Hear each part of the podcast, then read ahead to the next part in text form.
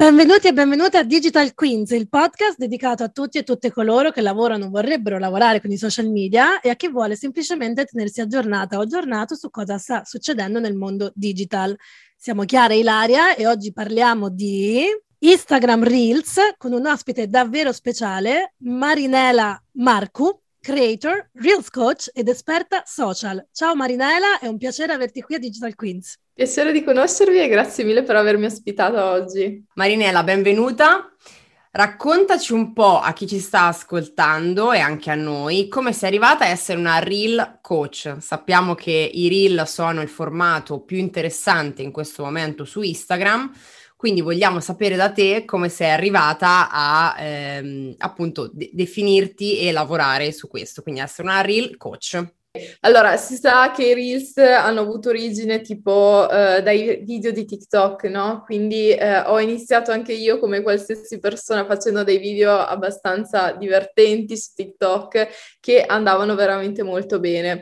Uh, poi quando sono arrivati anche su Instagram i famosi Reels, ho iniziato diciamo a manovrarli più o meno e sono stata proprio una delle prime a utilizzarli ai tempi quando tutte le Instagram coach o comunque i Instagram coach sostenevano che erano quasi tipo gli IGTV, no? Quindi uno strumento da utilizzare per cioè eh, ai tempi venivano considerati come svago, invece adesso io lo sto utilizzando come praticamente è la base del mio business, i Reels, quindi in realtà eh, ormai nessuno più li vede come svago, quindi è iniziato tutto dai video di TikTok, ci ho creduto perché ai tempi quasi nessuno pensava che sarebbero durati a lungo e invece stanno diventando sempre di più una parte importante, più importante di Instagram. Marinella, cosa facevi? Cioè tu hai sempre lavorato nel mondo digital digital social e questo è sempre stato il tuo lavoro o mm, come ci sei finita a lavorare con i social?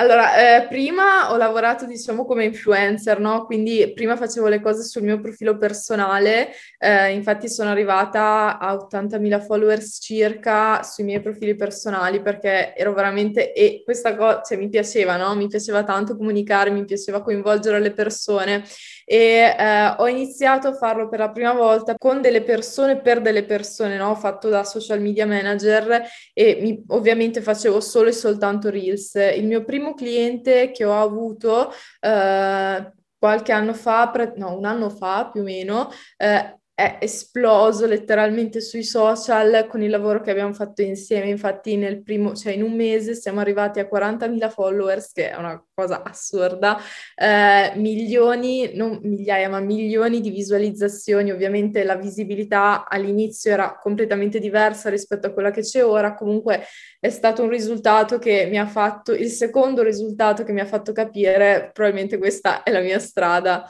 Allora, per chi non lo sapesse, parliamo tantissimo dei reel, ma ci spieghi effettivamente che cos'è un reel? Allora, praticamente il reel è la funzione di Instagram che ti permette di creare dei video eh, che hanno il formato delle storie, quindi dimensione storia, no? Con la lunghezza, ehm, che eh, sono in genere dei video, no? Eh, che nella maggior parte dei casi hanno lo scopo di intrattenere le persone che stanno dall'altra parte.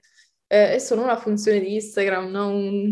Tipo le storie soltanto che rimangono nel feed, nella home. Eccetera. No, perché infatti ho notato che eh, da quando diciamo sono stati introdotti i Reels, poi di base sono stati tolti tutti gli altri tipi di, di video fondamentalmente, cioè tu non hai più la, l'opportunità e la possibilità di eh, pubblicare un video, no? Puoi fare praticamente solo i reel o solo le stories o eventualmente mettere dei video nei post, però la, la funzione video è stata praticamente totalmente cancellata da Instagram a favore dei reel. Secondo te per quale motivo?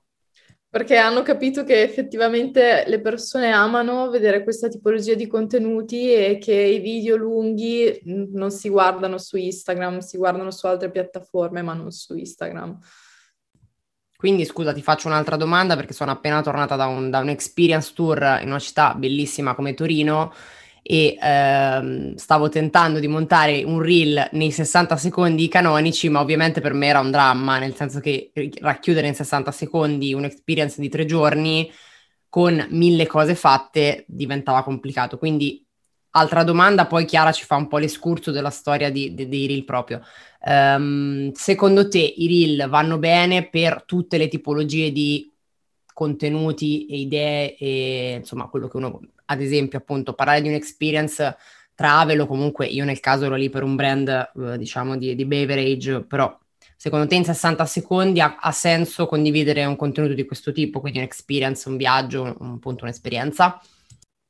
Secondo me sì, anzi probabilmente, cioè io ti consiglierei anche di fare qualche secondo in meno perché comunque quell'esperienza magari la puoi dividere anche in più eh, video, no? Eh, utilizzarla per più contenuti e anche perché 60 secondi su, in un reel sono veramente tanti, è difficile che una persona li guardi fino alla fine con estrema attenzione, quindi se puoi accorcia ancora di più. Ormai l'ho pubblicato, quindi niente, siamo online con 59 secondi. Ti dirai come, come sta andando. Eh, in teoria, cioè, i reel dovrebbero essere la cosa che dà più engagement. Adesso, infatti, come anticipava Ilaria, uh, volevo dare un po' di contesto, no? Allora, i reel uh, sono stati lanciati il 5 agosto del 2020 in più di 50 paesi ed è da un annetto, da agosto del 2021, che uh, Instagram ha anche introdotto le inserzioni sui reel a livello globale. E i dati dicono che mm, c'è un 22% in più di engagement rispetto a tutti gli altri contenuti. È qualcosa che anche Mark, il nostro amico Zucchi, Zuckerberg, proprio ha detto, cioè il Reels è il maggiore contributo alla crescita dell'engagement um, nell'account di un brand o di un creator. Tu, Marinella, pensi che è vero? Cioè, in base alla tua esperienza, um, l'engagement, perché tu poi hai un engagement rate abbastanza alto sui tuoi profili. Uh, guardando su Not Just Analytics abbiamo visto che mh, quasi 3%, che comunque ne abbiamo parlato negli altri episodi, è una buonissima percentuale. Quindi pensi che questo engagement e questa percentuale alta provenga proprio dal fatto che tu usi tantissimi reels? non c'è alternativa, cioè io uso praticamente il 98% dei miei contenuti sono Reels, quindi eh, sì, non posso dirti di no, comunque assolutamente sì, eh, anche perché eh, i Reels, essendo che ti permettono di andare virale molto più facilmente rispetto che con i post, no? Um, creano, cioè il fatto di andare virale ti aumenta tantissimo l'engagement, non so, magari quel post che di solito raggiungeva, eh, non so, 100-200 mi piace, formato Reels, rielaborato ovviamente, raggiunge anche 1000-2000 mi piace, che ovviamente ti fanno schizzare alle stelle l'engagement. Eh, io ho un fun fact che non sapevo che Kaby Lane è colui che ha raggiunto il numero più alto di visualizzazioni con un reel a livello globale, 286 milioni cioè, che tantissimo, non sapevo che fosse un italiano che avesse avuto il più grande successo. Sì, sì, vabbè, perché lui è riuscito, il, il suo, se posso, scusami se certo. eh, il suo punto di forza è stato il fatto che lui non ha mai parlato nei suoi contenuti, se avesse parlato, anche solo detto una parola, probabilmente, eh, non, probabilmente non sarebbe riuscito a raggiungere tutta quella visibilità che ha raggiunto. Eh, infatti è diventato globale, non è neanche italiano, ma globale. Allora, ho una domanda un po' polemica. Come, come, forse saprai, Chiara lo sa, sono, io ormai sono più di dieci anni che sono online, uh, ho fondato la prima community Instagram in Italia, quindi per te Mariana posso essere tranquillamente tua zia, la zia di Instagram. Ehm, la mia domanda un po' polemica, ma che secondo me molte persone che sono online da tanto tempo si fanno, è, quindi tanti creator, è secondo te è giusto ehm, dover sempre rincorrere la moda di Instagram, quindi ehm, appunto ora vanno i reel, domani andranno le stories, dopodomani andranno i post, sto sparando, quindi eh, avere un continuo, eh, una continua rincorsa a quello che è il trend del momento, non solo trend inteso come musica o no, tipo di posto, tipo di soggetto, ma proprio formato. Cioè, trovi giusto che una persona che fa il creator di lavoro o ancora peggio il social media manager per dei brand di lavoro debba sempre ehm, costantemente seguire quello che poi la piattaforma chiede, perché è chiaro che è una decisione dall'alto, no? Te, ti, ti arriva la piattaforma che ti dice ora spingo i reel domani spingo le stories e quindi tu sei costretto, se vuoi avere più visualizzazioni, a fare quello. Eh, quanto trovi giusta questa cosa e quanto secondo te invece questa cosa magari blocca la creatività delle persone? Perché ovviamente ognuno di noi è, cioè chi è più, più propenso a parlare, chi è più propenso a scrivere, chi è più propenso, a montare video e chi no, invece a fare magari dei contenuti visivi fissi. Cabilen, di cui parlavamo, appunto, dicevi, lui non ha mai parlato tipo sembra muto no? nella, nella sua vita social, in realtà... Ehm, appunto, poi lui è bravissimo a fare questi video che fanno molto ridere, ma lui non, non, parla mai. Quindi ognuno ha la sua peculiarità. Lui è diventato famoso per questo.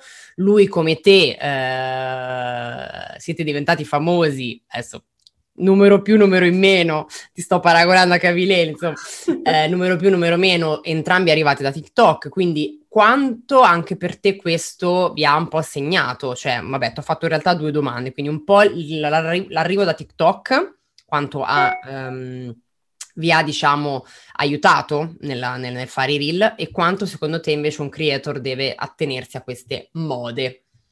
Guarda, eh, l'arrivo dei reel in realtà non ha aiutato solo me e Cabi, ma tantissime, ma pre- penso che probabilmente poi, insomma, magari avete già fatto delle ricerche, ma non ci sono mai stati così tanti creators o comunque influencers eh, cresciuti in così poco tempo, diventati, cioè fa- fatto diventare effettivamente un lavoro, cioè solo su TikTok, ehm, almeno se- secondo me quest'anno abbiamo avuto un sacco di influencer rispetto, non so, magari sarà perché probabilmente sono anche più attenta io, però abbiamo avuto veramente tantissimi creators nuovi che sono stati incentivati proprio dall'utilizzo di TikTok che ha reso un po' la vita più semplice, no? Perché su Instagram era un po' più difficile riuscire a crescere, è sempre stato un po' più complicato, bisognava stare attenti un po' troppo a cose che effettivamente non sono fondamentali e cioè no, non bastava sempre il contenuto su Instagram come invece adesso sta diventando.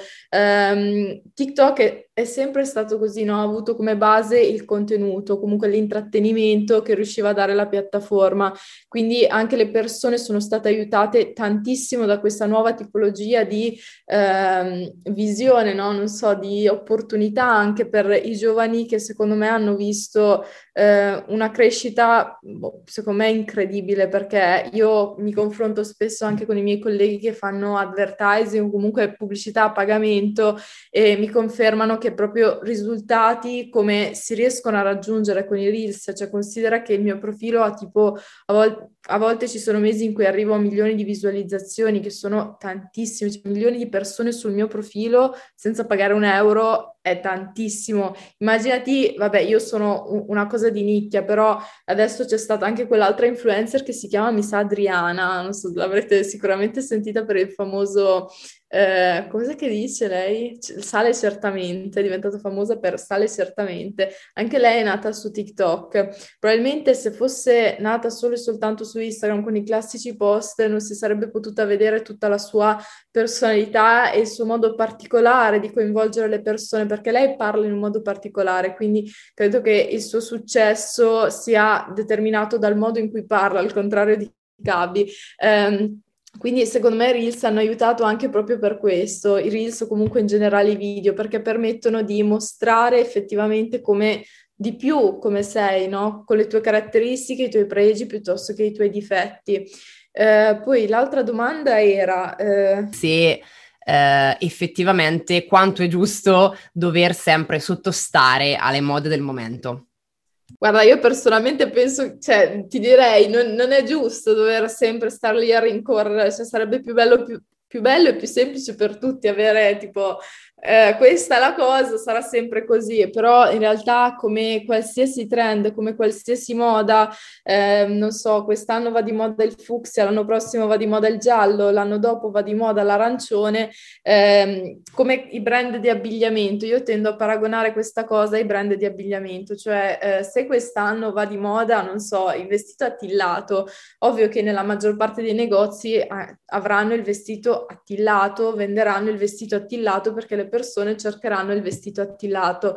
Al contrario, cioè, e comunque, anche se tutti venderanno il vestito attillato, ci saranno sempre le persone che avranno, non so, i vestiti larghi piuttosto che eh, qualcosa di vintage, rimarranno comunque. Questa cosa anche sui social, cioè ci saranno sempre le persone che eh, sono importanti per, non so, le foto, ad esempio Chiara Ferragni non, non, offendo nessuno, però il suo punto di forza sicuramente non sono i reels.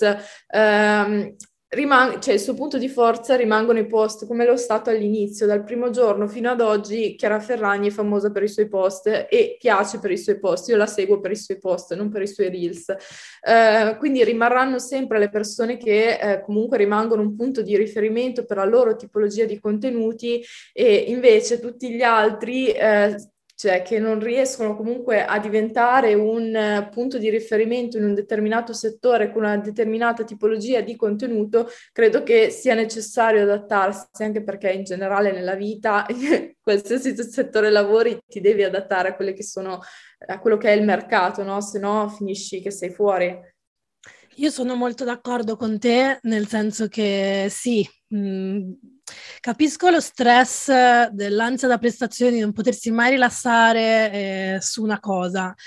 Dall'altra parte penso anche che questo stimoli molto la creatività e stimoli molto un concetto che chissà se, come dicevano, come dicono probabilmente i nostri genitori, si stava meglio prima. Secondo me il fatto di doversi adattare, cambiare, può stimolare tantissime eh, possibilità, opportunità nella mente di qualcuno. E certo è vero che è un modus operandi, una mentalità che è da mm, Gen Z, cioè il fatto di sapere che tu nella vita inizi una carriera con un internship a 20 anni, magari prendi il lavoro dei sogni a 23, 24, 25, non lo so, poi stai lì 3-4 anni, può essere normalissimo che poi dopo 5 anni che stai lì vai da un'altra parte e fai lo scalino successivo e poi altri tre anni vai da un'altra parte ancora, magari aggiungi delle competenze.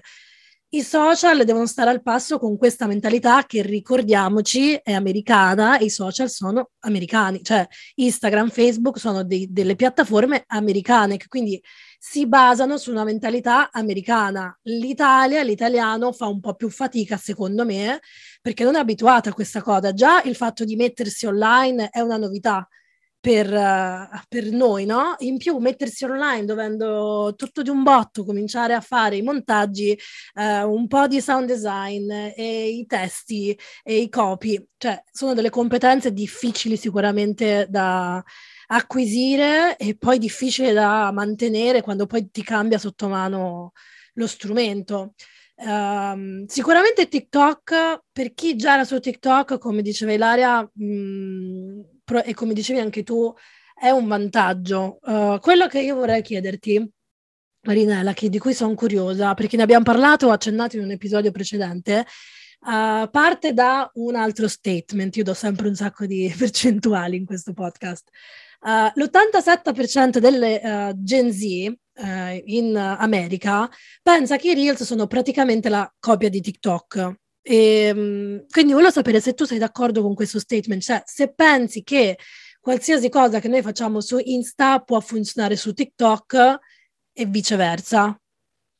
Eh, no, assolutamente no, pur... se fosse così sarebbe più semplice anche per me, però no, non è così. Io ho contenuti, perché lo faccio tutti i giorni, quotidianamente per me e altre persone, e vedo che eh, i contenuti, ok, reel, allora partendo da un video, ok, video X, eh, che viene pubblicato su Instagram, magari su Instagram funziona, va da Dio, ottiene un sacco di visualizzazioni, lo pubblichi anche su TikTok, cioè esempio, il video che ho pubblicato ieri, stesso identico video, pubblicato su Instagram, ha raggiunto 20.000 visualizzazioni in un giorno, su TikTok ne ha raggiunti 2.000. Quindi possiamo, possiamo tranquillamente eh, sciogliere questo pensiero che non è così. Eh, una cosa importante da dire è che però i video che vengono, cioè, non so, dall'idea originale da TikTok, eh, e, cioè il video originale pubblicato su TikTok, se messo su Instagram ha qualche probabilità in più di andare virale. Non dico che è sicuro che avrà la stessa viralità, perché io vedo delle influencer, e questa cosa mi stupisce,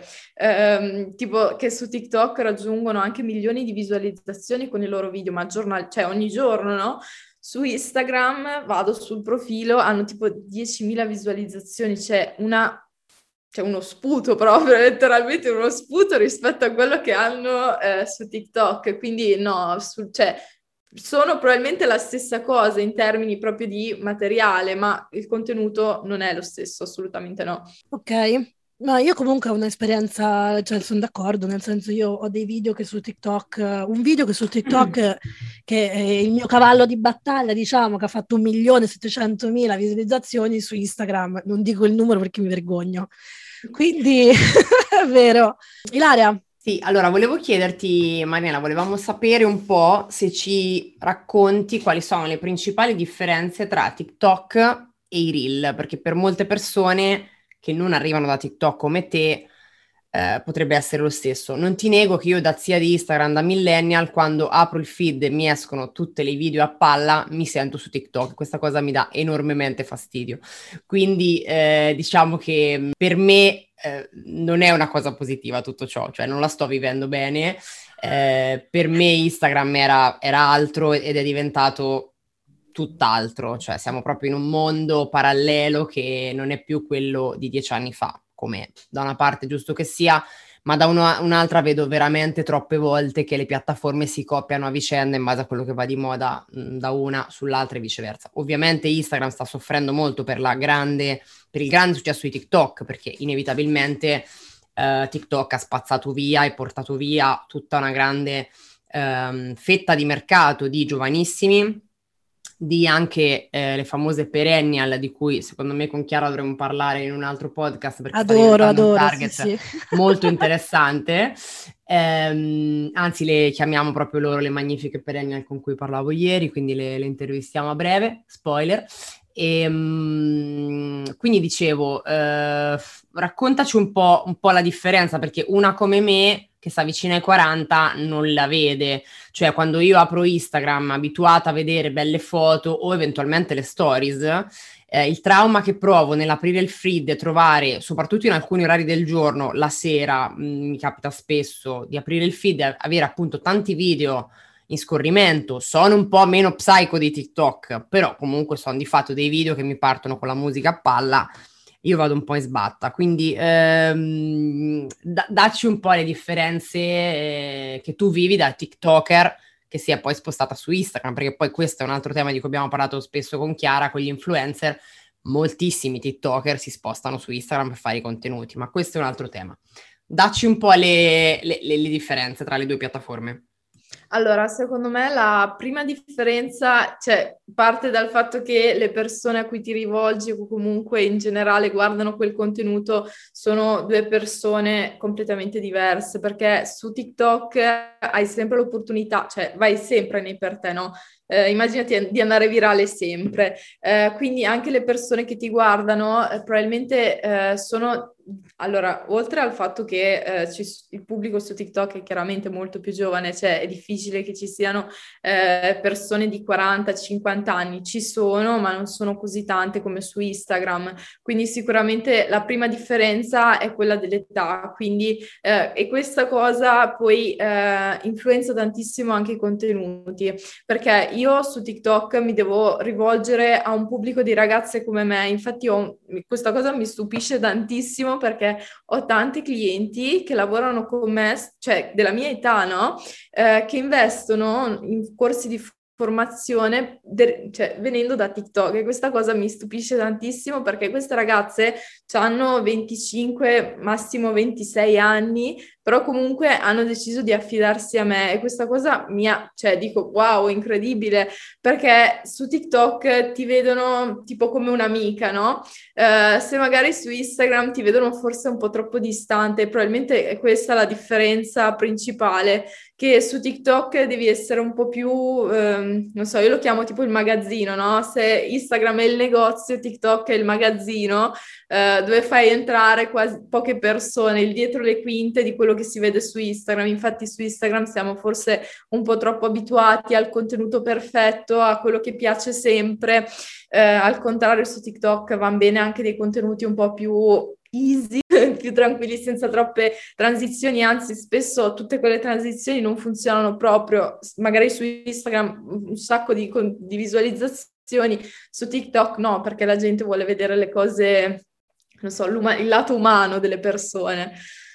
Molto interessante questo che stai dicendo, perché mm, io non ho mai fatto mente locale come l'hai spiegato tu e ha senso. Infatti la mia domanda adesso è mh, mm, se vuoi spiegare a chi ci sta ascoltando e raccontare qualche tip and tricks, cioè qualche consiglio effettivo su come fare un buon reel. Uh, cosa vuol dire un buon reel? E poi ovviamente se vuoi dare anche qualche consiglio su delle app che magari tu usi Um, io al contrario di Laria, quando guardi Reel non, non, mi dà fastidio, però mi sento sicuramente indietro, cioè mi sento che non so come fa, cioè ogni volta tipo anche guardo i tuoi video, dico questo come fai a farlo? Poi tu sei carinissima che fai i tuoi tutorial e dico adesso ci provo anch'io, no? Invece tu, su TikTok è più sicuramente una cosa di idea, io parlo per dire basta, faccio delle transizioni veramente basilari e um, Reels ne faccio veramente pochi anche per i miei clienti, cioè sono solo praticamente degli slideshow un po' più veloci. Invece no, c'è un universo dietro di cui sono molto curiosa di, di sentirti parlare. Quindi a te di nuovo la parola, che cos'è un buon reel e che consigli dai per farli? Allora, un buon reel di solito parte da un contenuto, ok? Perché eh, ad esempio oggi mi ha scritto una ragazza su Instagram una donna mm, su Instagram mi fa Marinela ma perché il mio contenuto non funziona? Sono andata a vedere il suo contenuto e eh, praticamente era un video ovviamente, uh, di lei che praticamente indossava degli occhiali, si girava, poi ancora indossava degli occhiali e io ho detto, Boh, ma cosa voleva comunicare quindi? Qual era lo scopo di questo contenuto? E il problema è proprio quello che la maggior parte della gente pensa di fare dei video come magari nelle storie, no? Magari con delle transizioni carine, ma che effettivamente non si capisce lo scopo di questo video, soprattutto se sei un'attività, perché un conto è essere un influencer tipo famosissima, non so se la conoscete, Marta Sierra, per me top, bravissima, lei la stimo tantissimo. Eh, lei Io famosi- la amo, bravissima, vabbè, ma lei fa un lavoro di transizione transizioni che ragazzi vi consiglio ecco. anche Irina HP che è molto simile a Marta, so, parliamo di contenuti fashion, eh, quindi outfit e poco altro, però so, loro sono molto brave, sì, però lì siamo a livello superior secondo me, luxury già. Esatto, no, no, però anche loro, cioè effettivamente non è che fanno dei contenuti, non ci sono dei contenuti nei loro video, ci sono solo loro che intrattengono e questa cosa non possono farla tutti, cioè non tutti possono intrattenere, soprattutto magari mentre indossi dei video con delle transizioni veramente molto ma troppo lente. Quindi la prima cosa secondo me è avere di base un'idea, un concetto, un qualsiasi cosa che vuoi trasmettere, quindi cioè, non solo un video come loro. Eh, che loro sono capaci di intrattenere perché ci, si muovono in qualsiasi modo possibile ed immaginabile che non fai in tempo a capire cosa sta succedendo, che è già finito il video e loro hanno preso la visualizzazione. Eh, ma creare un, contenuto, quindi avere un'idea da trasmettere. Eh, questo contenuto si trasmette oltre che con le immagini, cioè con i video, anche con delle scritte piuttosto che il voice over, secondo me sono le due cose più importanti, altrimenti quel video è fine a, a se stesso, cioè non ha alcun senso, alcuno scopo. Eh, poi la terza cosa, forse, no, quarta cosa, la lunghezza. Secondo me un video... Mh, mm, L'ideale è non, far, cioè non superare i 15-20 secondi. Mi dispiace Ilaria che ascolterà adesso mi starà...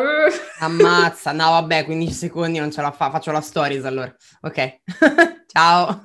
Vabbè, comunque non deve superare i 15-20 secondi perché se volevi guardare, non so, un video così lungo, sicuramente non è... Cioè, la gente va su Instagram col mindset tipo adesso mi rilasso, sto tranquilla, no? Quindi immaginati quanta concentrazione ci vuole effettivamente per seguire un video magari di un minuto, per quanto possano volerti bene le persone che ti guardano, che ti seguono, ma un video di un minuto, cioè considerando che siamo sempre più pieni di informazioni, riceviamo sempre così tante, tan- tante cose, no? sui, soprattutto sui social, cioè la nostra mente veramente si stanca molto facilmente, ha sempre voglia di essere ehm, so come dire, mm, quasi eccitata, nel senso essere, diciamo, svegliata, risvegliata dai contenuti, quindi sicuramente più è corto meglio è, così riescono a mantenere l'attenzione dall'inizio alla fine, perché se la gente molla il tuo video, non so, a 10, 15, 30 secondi, senza finirlo, poi tu non prendi il mi piace, non prendi followers, non prendi un commento, non prendi niente. Quel video non andrà da nessuna parte.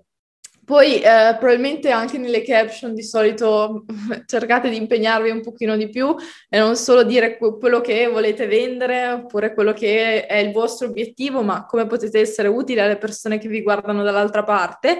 E poi probabilmente la copertina, perché il 97% delle persone, secondo me, sbaglia la copertina. Cioè, ehm, penso che la maggior parte delle persone inserisca tipo una foto carina, giusto per metterla nel feed, per essere omogenea, no?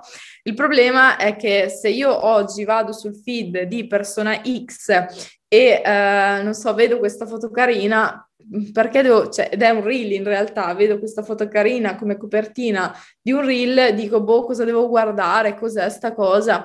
Quindi sicuramente la copertina è uno dei problemi più gravi di questi contenuti. E poi l'ultimo finisco, se no la gente si stufa. L'ultimo problema che secondo me è il più è che la gente boh, lo fa con, con tanta boh, della serie, vabbè, uso questa canzone, faccio questa cosa, quindi va virale. No, non, non funziona così e non è sufficiente quello.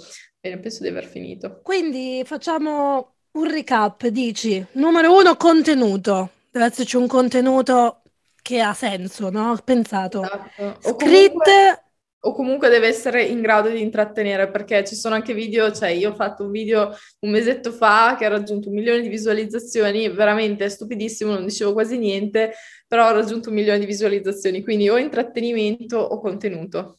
Ok, quindi numero uno, contenuto. Numero due, le scritte sopra. Le scritte vanno messe... Cambia se io le scritte me le metto da un'altra parte su InShot oppure direttamente da Instagram? Guarda, io le metto sempre su Instagram, non l'ho mai utilizzato in shot e mi trovo, okay. cioè, vedo che funziona di più su Instagram, quindi... Ok, poi voice over. Sì, o, ne... o split o voice over o entrambi top. Ok, poi 15 secondi, massimo 20. Uh, ehm, è importante la copertina, mettiamo un po' più di impegno nella caption e soprattutto la musica scegliamola che ha senso, dici tu. Cioè, io la cosa che tipo non sopporto eh, io sono sempre molto, insomma, positiva e solo quando vedo della musica che, dovrebbe, che ha voglia di andare a tempo con le foto e le foto non ci vanno a tempo, lì divento pazza. No, guarda, io lì proprio, cioè, considera che la maggior parte delle persone ha problemi perché ha un Android quindi a volte non è neanche colpa loro. Cioè, eh, ah, ieri a una mia a una ragazza che lavora con me praticamente gli, ha pubblicato il video, ma l'audio è finito in 0,5 secondi, praticamente lei non ha iniziato neanche a fare niente che... Boh. Quindi a volte non è neanche colpa loro, ma a volte invece sì, ed è... Uh. Comunque sul tuo profilo ci sono tantissimi altri consigli, quindi io, noi consigliamo a tutti di, andarvi, insomma, andare a cercare ehm, Marinela, eh, la, come si dice in italiano l'underscore? Que, quel trattino, trattino in basso. basso. come si chiama?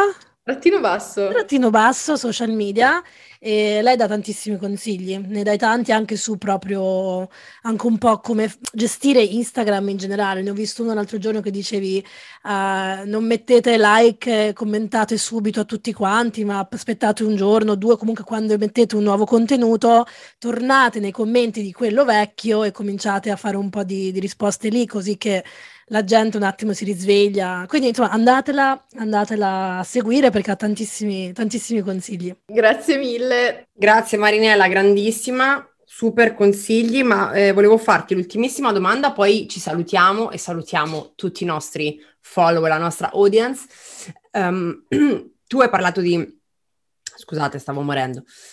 Tu hai parlato di uh, cre- moltissimo di creator, no? Perché molto spesso ci, ci, focalizziamo, essendo noi persone, alcuni di noi influencer o comunque lavorando molto con gli influencer, um, ci focalizziamo molto sui contenuti e sulla creazione di contenuti come se noi fossimo tutti creator, tutti influencer. Ma la domanda è, um, se io sono un'azienda, cos'è che funziona mh, come azienda? Cioè possiamo lasciare fermi i consigli che ci hai dato?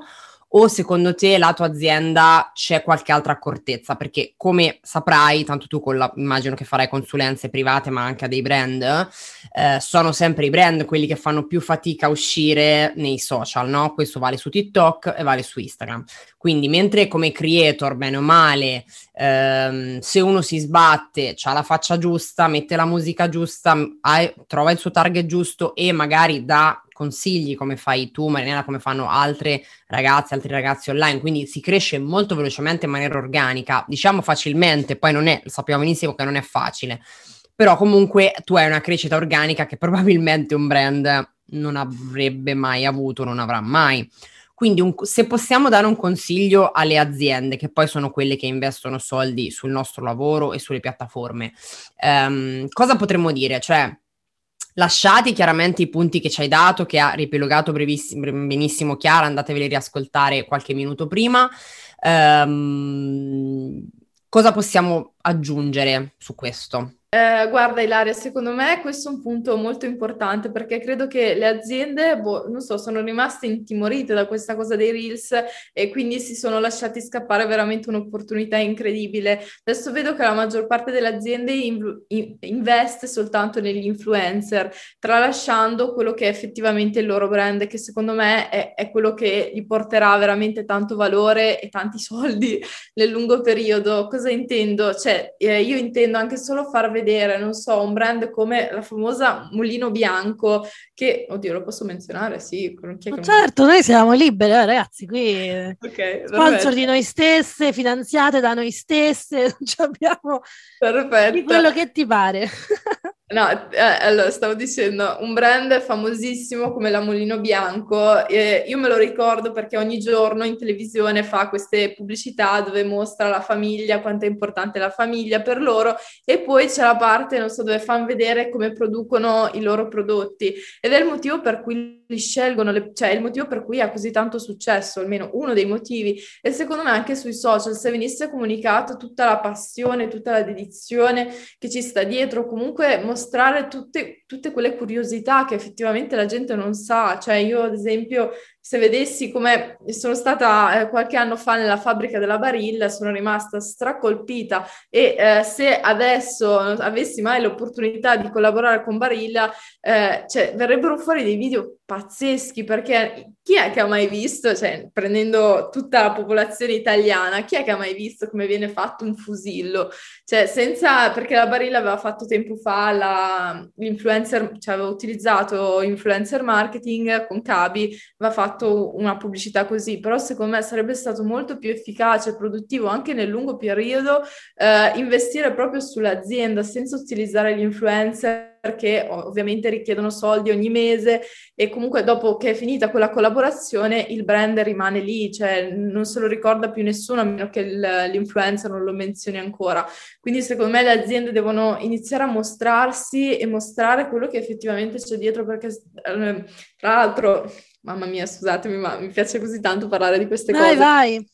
Eh, c'è un brand che io ammiro tantissimo, sono straffascinata da quello che sta facendo. Non so se l'avete mai visto, Duolingo su TikTok principalmente, non so cosa fa su Instagram, lo vedo su TikTok. Comunque, cioè, loro hanno un pupazzo che rappresenta il brand famosissimo. Duolingo è quello lì che, ven- cioè, che eh, vende servizi tipo di lingua, no? Con, con Duolingo impari la lingua e c'è questo pupazzo che praticamente mostra tutto il dietro le quinte, non so, l'azienda che fa questo, piuttosto, cioè, i, i, mm, no, non l'azienda, ma le, il personale che fa determinate cose, piuttosto che questo pupazzo che fa eh, dei trend, cioè veramente un'idea geniale, una cosa bellissima fatto da un brand che è riuscito comunque a mostra quello che c'è dietro le quinte, non soltanto quello, cioè le famose, non so, tipo barilla, classico, ricetta, ricetta, qualcos'altro, perché c'è tanto altro che non viene quasi mai mostrato. Vero, io mi ricordo in America c'erano le pubblicità di Geico, che è una compagnia di assicurazioni con un geco,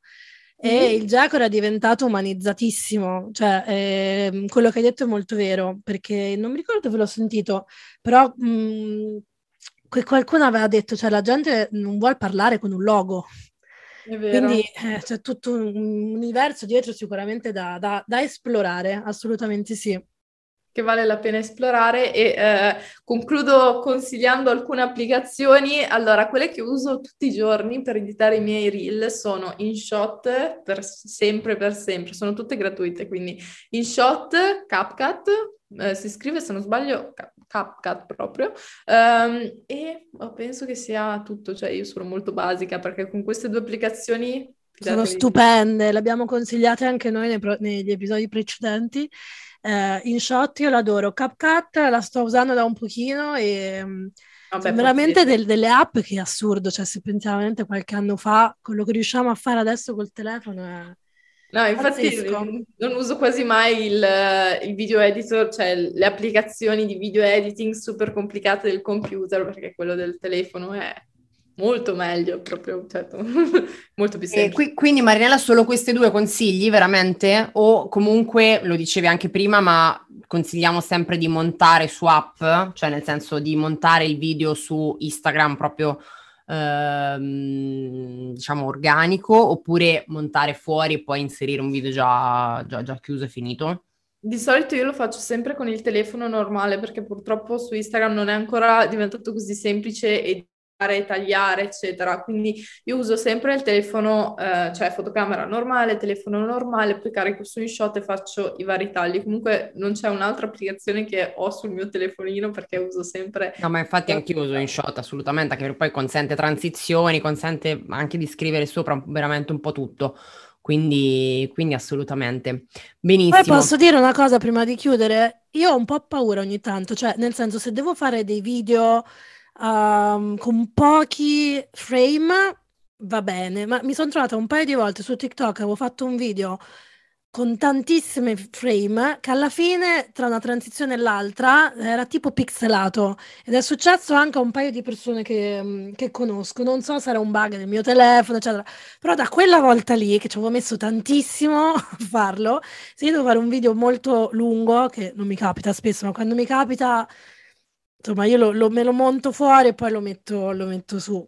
Mm. Esatto, anche proprio per evitare questi problemi, perché cioè, può essere stato anche un bug della piattaforma, però penso se il video fatto su Instagram, non so, improvvisamente si chiude l'applicazione e si cancellano le bozze. Capito, sono ore di lavoro, cioè ragazzi, poi questa è una cosa importante a chi ci ascolta, queste cose po- ci possono prendere veramente ore, cioè ovvio che all'inizio ci si mette di più, poi uno si velocizza, ma non pensiamo che sono cose che tac tac uno lo fa, ci vuole impegno, ci vuole, ci, bisogna investire tempo, quindi uh, Marinella ci ha spiegato per quali sono i benefici e come si fanno, o perlomeno quali sono i suoi consigli per farli al meglio. E dobbiamo metterci noi il tempo, sicuramente l'effort per, uh, per portare a casa il risultato. Assolutamente sì. Marinella, grazie, sei stata super, super utile, ci hai detto un sacco di cose anche a una vecchia babiona come me. E ehm, niente, salutiamo Chiara direi. Grazie a tutti per averci ascoltato e se ci stai ascoltando per la prima volta ti chiediamo di registrarti al nostro podcast Digital Queens per non perdere i prossimi episodi e diventare un vero, una vera Digital Queen. Ciao! Ciao ciao, ciao. grazie!